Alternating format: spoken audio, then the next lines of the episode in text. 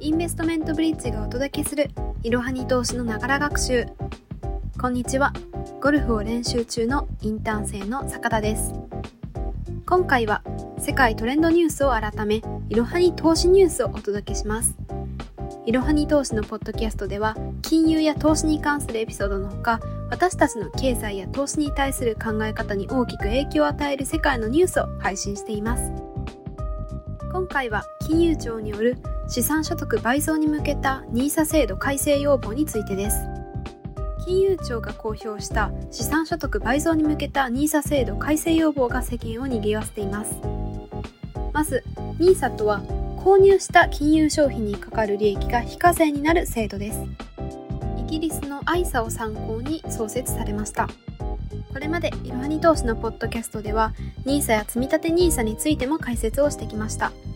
ぜひ過去のエピソードを復習してみてください。現時点では一般 NISA、積立 NISA、ジュニア NISA と3つの NISA がありますが、改正要望では積立 NISA を軸に一本化することを提案しています。それではその他の改正案をお話ししていきたいと思います。まず、NISA 口座が利用できる期間についてです。現状 NISA は2028年まで積立 NISA は2042年まで投資できます。今回金融庁は制度の高級化を提案しました。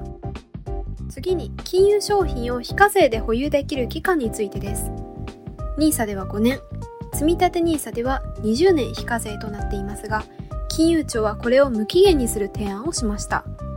NISA の元になったイギリスの ISA でも当初は10年という期限付きでしたが今は制限がありません。次に投資可能な金額についてです。金融庁の提案する NISA は2階建てになっています。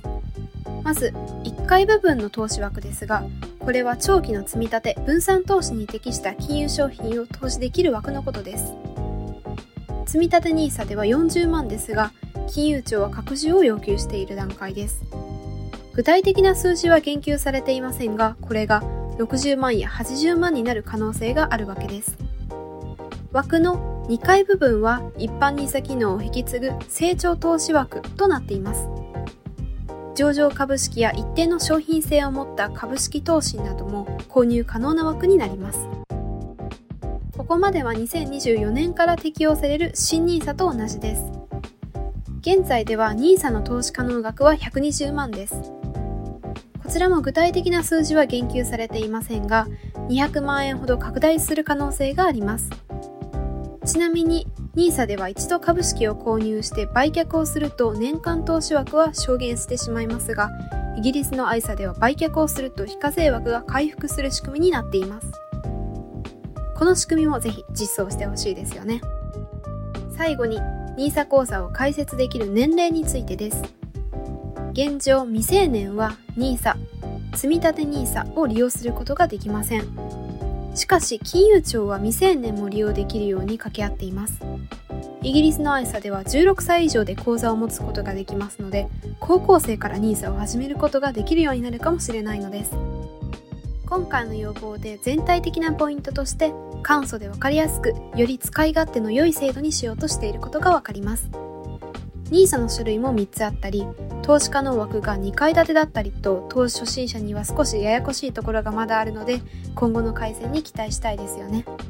その他、NISA 口座へマイナポイントを付与できるような取り組みも検討しているようです。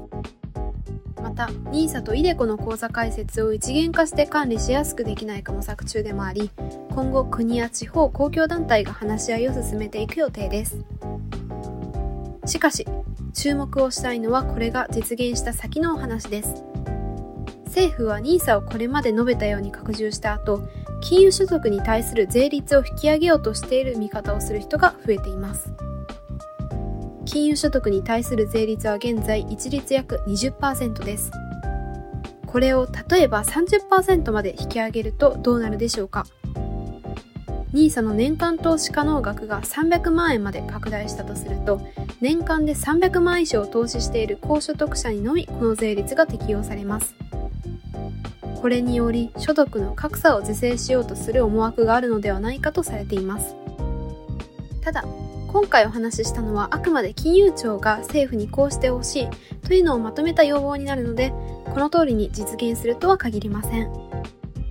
NISA が改善されてもされなくても対応できるようにいろはに投資のポッドキャストや概要欄から記事も見られるのでぜひそちらもチェックして一緒に知識をつけていきましょう。本日の息抜きウクライナ侵攻の影響などから食品の値上げが続いていますよね。私が日常で値上げを感じたもの。それはポッキーです。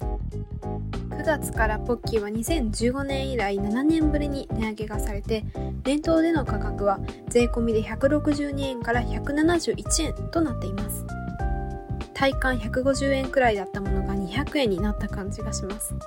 お菓子は特に小麦などが使用されているものが多く値上げされるものが増えているという現状です。